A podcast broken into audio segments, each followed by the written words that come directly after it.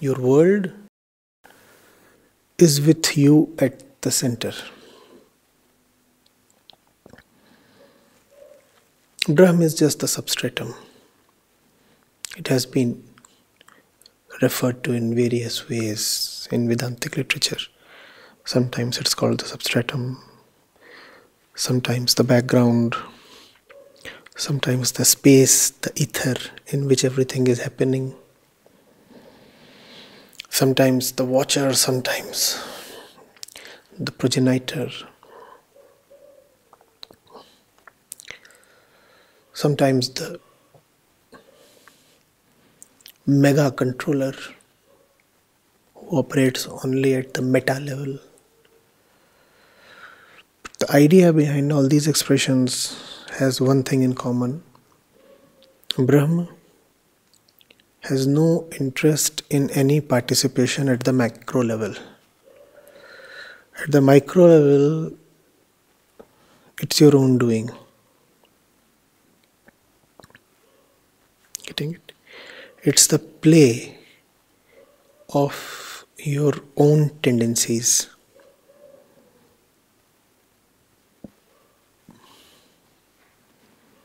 Getting it? Your own tendencies make you see a problem where there is none. You imagine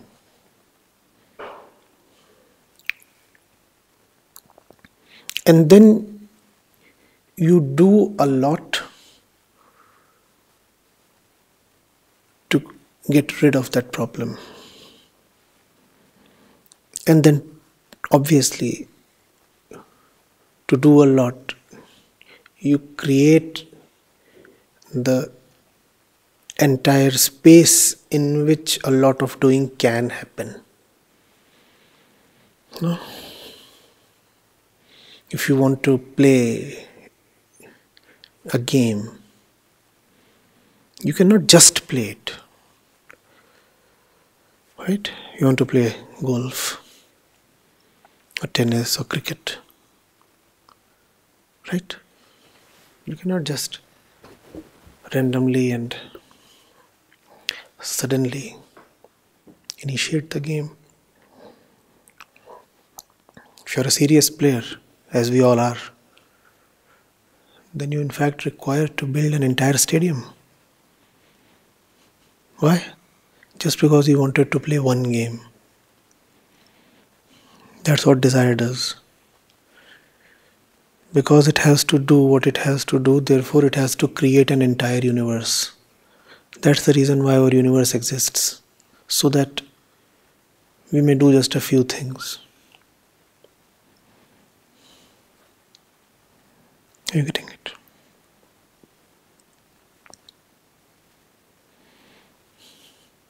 Even if you have to play a 10 over match, you need to create an entire infrastructure for it, no? Our life is that 10 over match.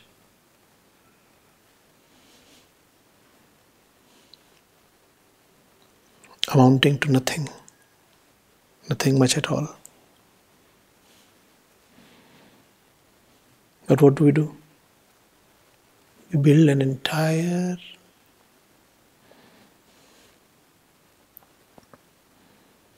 like somebody deciding to fly to a place just 200 kilometers away. The place might be just 200 kilometers away, but if you have decided to fly, then what all do you need to build?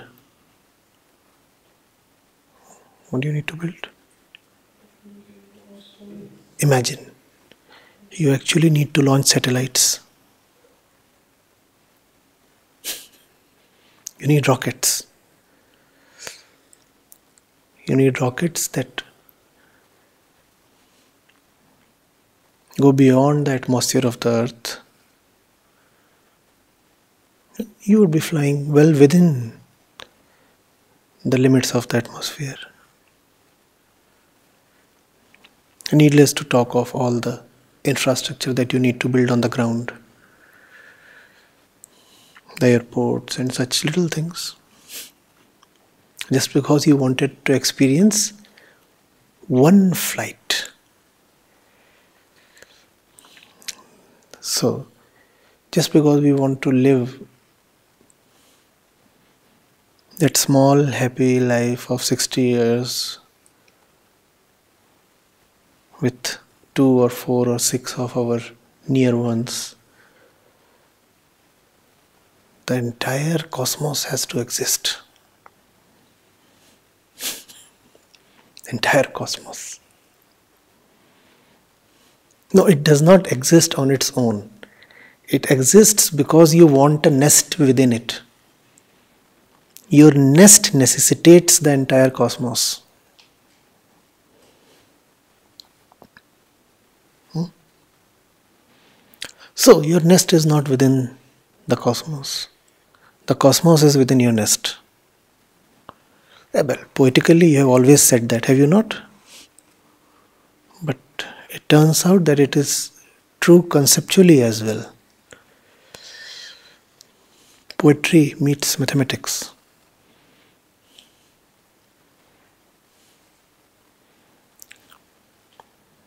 So when you say, you know, my little house is my universe, you are horribly right.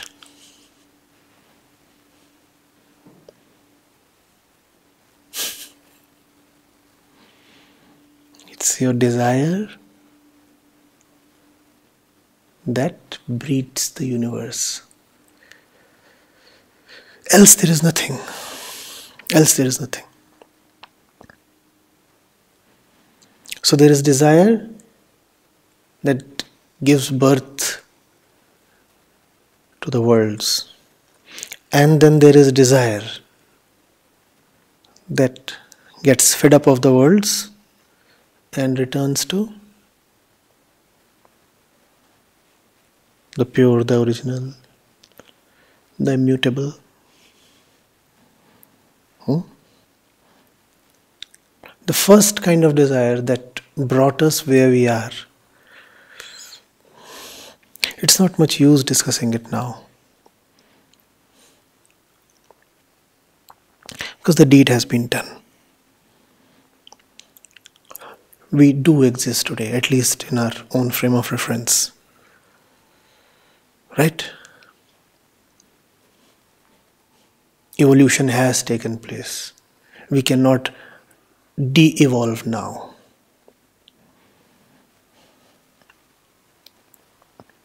What do we do then? We make use of the second kind of desire. What is second kind of desire?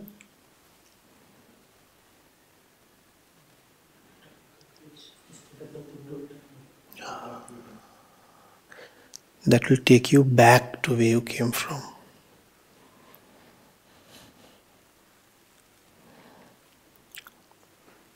Getting it? Hmm? Remember that Vedanta has nothing to do with stuff miscellaneous.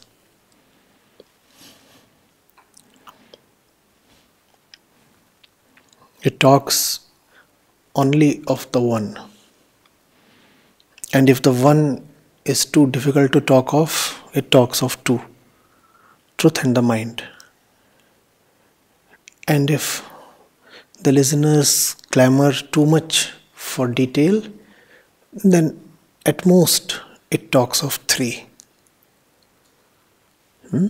truth, the mind, and the body. The rishis were simple people. They loved relaxation they were too wise to indulge in needless details.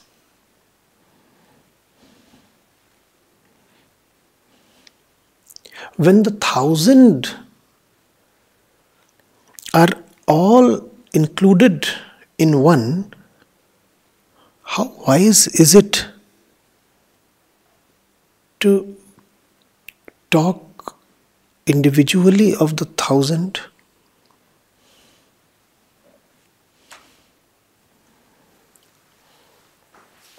Like efficient mathematicians, they referred only to the one. Which one am I talking of? Mind. Why refer to the thousand things in the mind? Simply call all that as mind stuff. Full stop. Otherwise, there is no end. With nothing at its center, the mind still has the magical capacity to keep weaving an infinite net. Innumerable things the mind can breed. The wise one says, Why talk of all that diversity? Why be so interested in it? I know all those things are just one.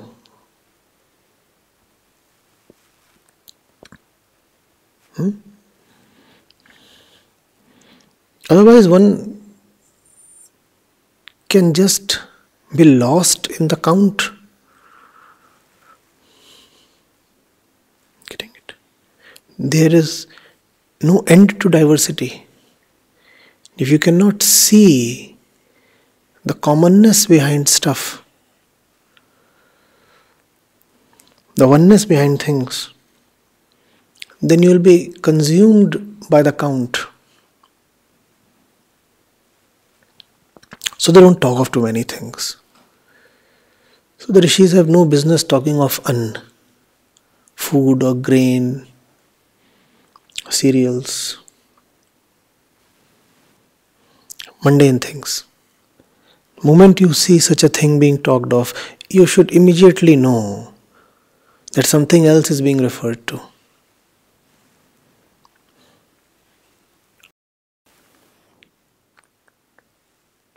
Never deviate from the first principles. Never. All the verses have to be read in the light of the first principles.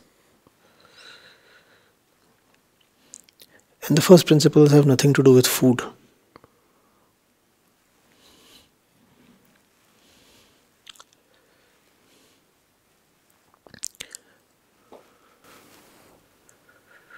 Hmm?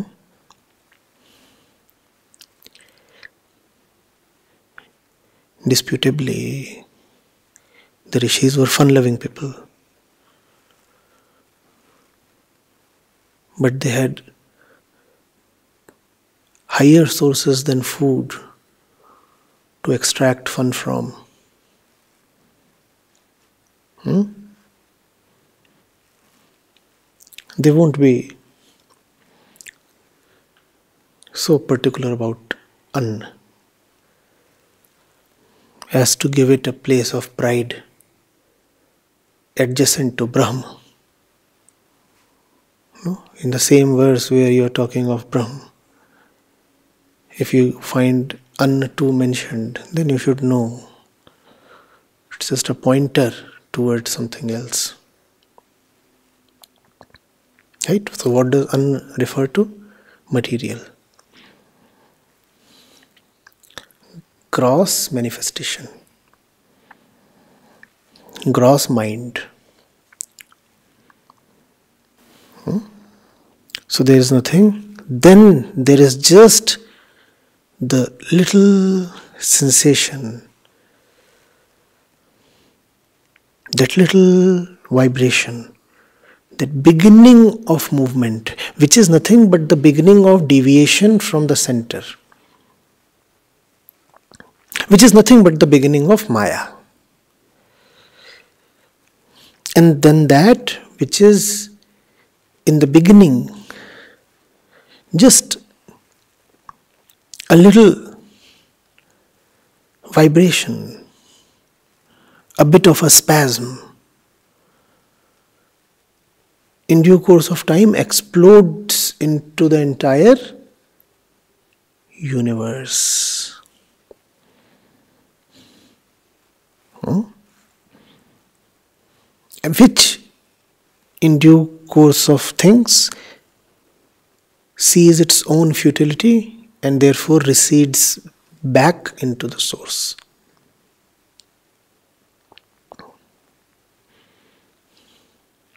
Getting it? The entire curve is the movement of Maya or desire. You should know the point you are standing at on that curve. If you know where you are, you'd also know what you ought to do.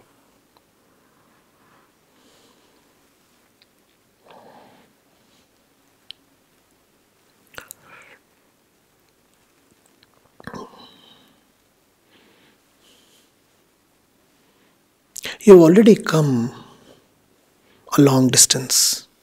Cannot undo the journey. You cannot untravel the distance. What do you do then? Complete the cycle.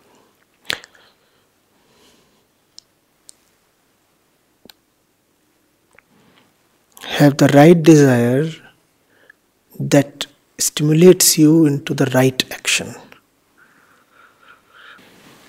The right works, the right actions that lead you into immortality. That's what you need to do now. Now that you have chosen to be in the world of action, you cannot avoid action. Act rightly, therefore. Act vigorously, act rightly.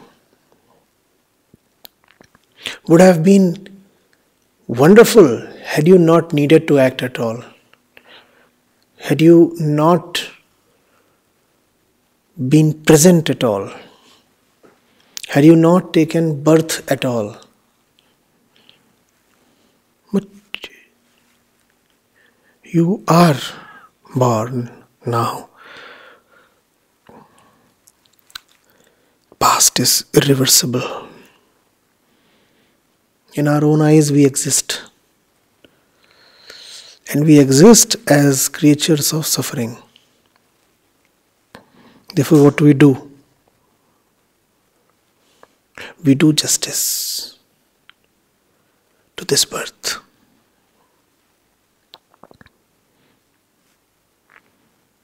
Having chosen to be born,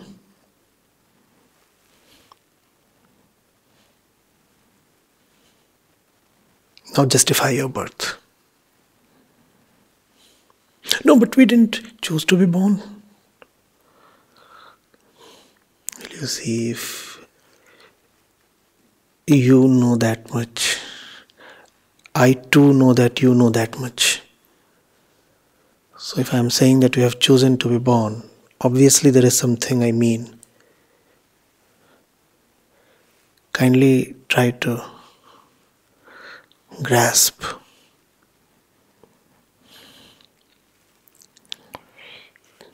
Our consciousness goes into our self only to a small degree. Your self is like a deep well. Deep well. Hmm? And your consciousness is like the light of a feeble electric torch that you throw into the well. How deep does the light penetrate? And the well is old and deep.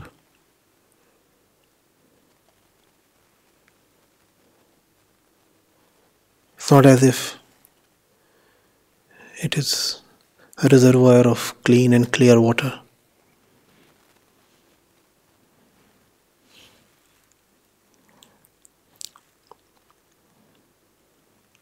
There is all kind of dubious nefarious stuff cluttered within it Hmm? And primitive spiders have woven webs that your torchlight cannot penetrate.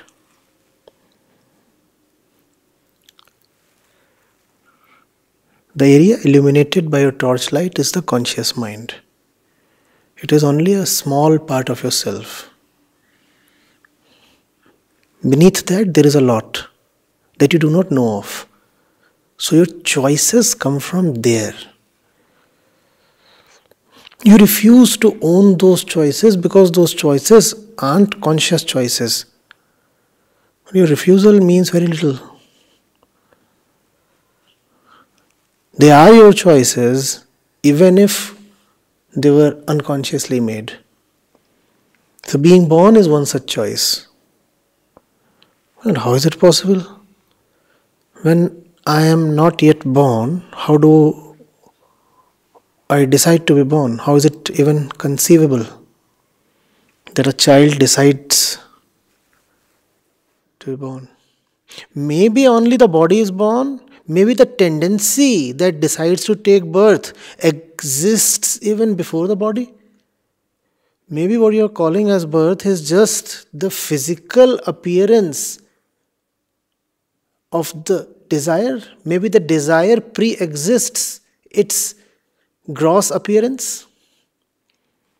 Oh, how is it possible? You mean that I existed even before my birth? Of course you did. Not in a physical way not in a physical way, but you did exist. And I'm not talking of the Atman here. I'm talking of that primitive tendency that pervades all existence. That tendency which keeps taking birth again and again in the form of every new child. The tendency decided to take birth, right? That tendency is you. So you decided to take birth. Now, fine. Having decided to be born,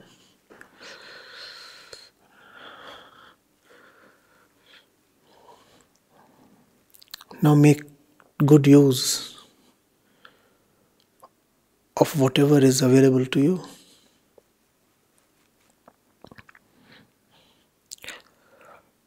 To put it realistically,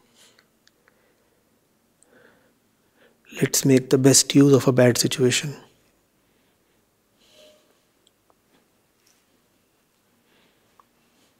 Well, we may decide to entertain ourselves by thinking that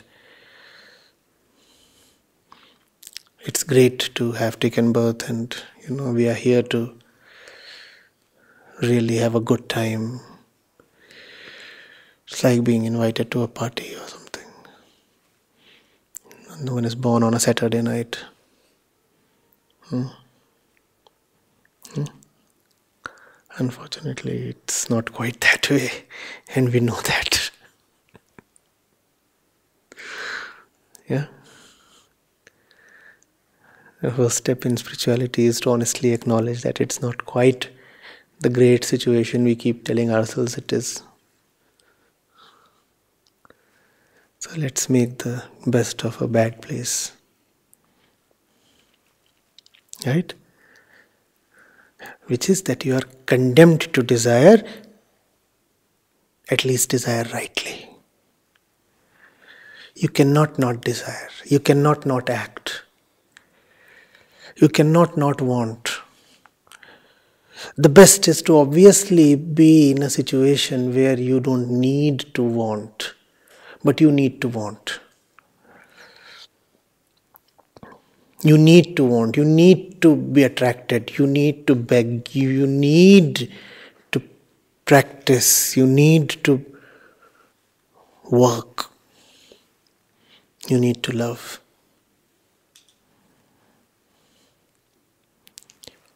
Desire rightly, act rightly, think rightly, work rightly, love rightly.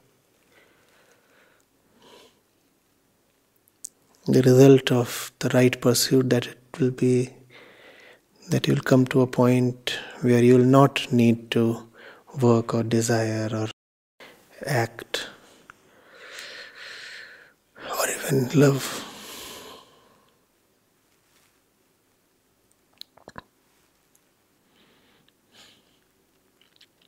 Getting it?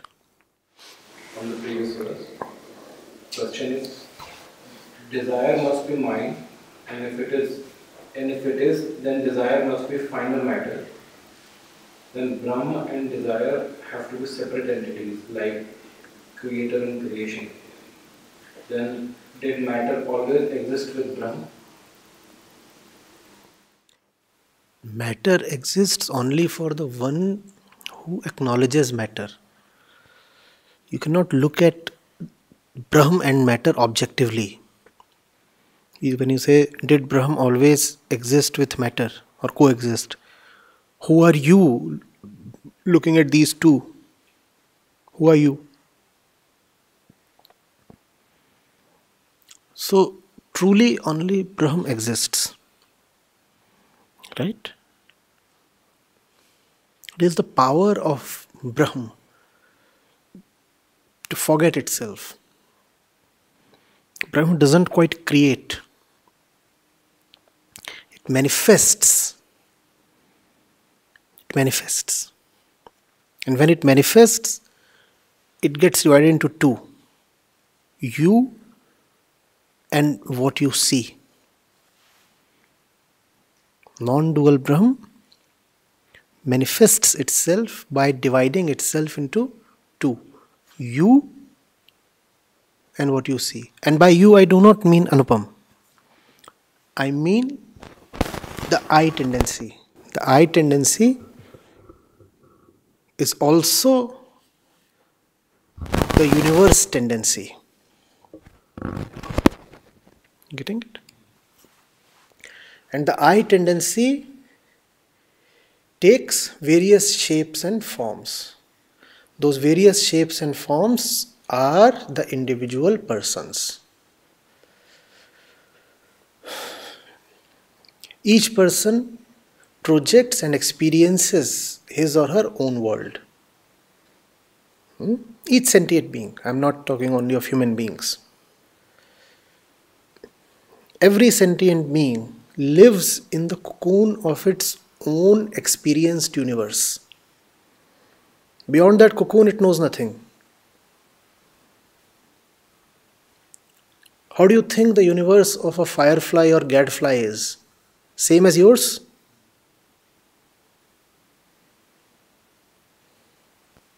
Stretch your imagination and conceive the universe of a mosquito.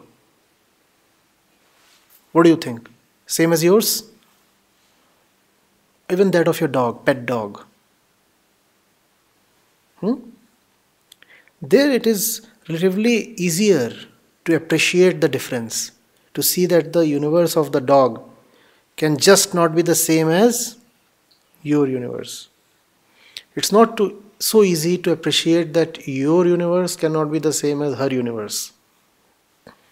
And for you, your universe is unfortunately the truth. And for her, her universe is sadly the final truth. And that's the root of all suffering, including all human suffering. Because we believe so much in ourselves, therefore, we believe in the finality of our universe and therefore our experiences. That's the ego, no? I am surely the truth. Therefore, what I experience, how can it be false? Therefore, the world is as real as I am. I am real and the world is real. Or if you are real and the world is real, what is this reality so afraid of? Why do you live in perpetual fear? The real should be the last one to fear. That's the missing link in your entire narrative. The little gap through which we keep bleeding.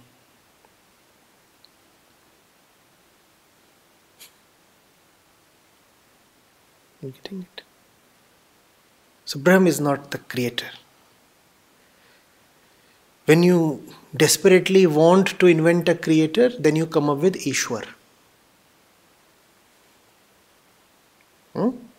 But Vedanta is not uh, very enamored of Ishwar.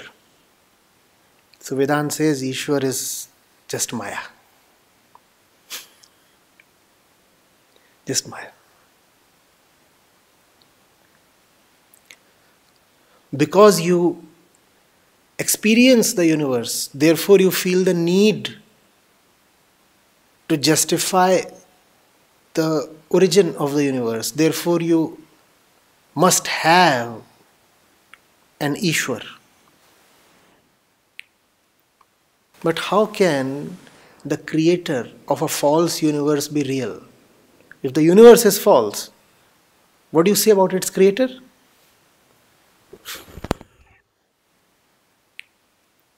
So, Vedanta isn't very enthralled with Ishwar.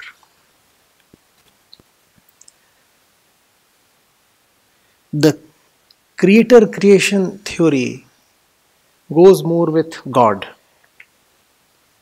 Hmm?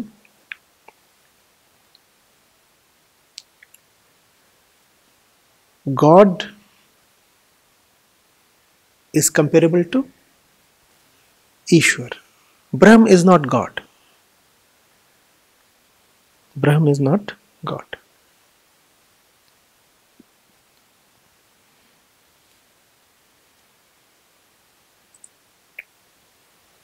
Knowers of Brahm would say God and God's creation both are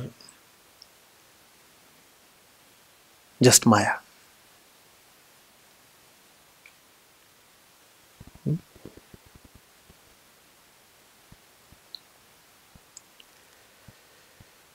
Don't be deceived when sometimes you come across the word God even in Vedantic literature. Be careful at such points. See carefully whether it relates to Brahm or Ishwar.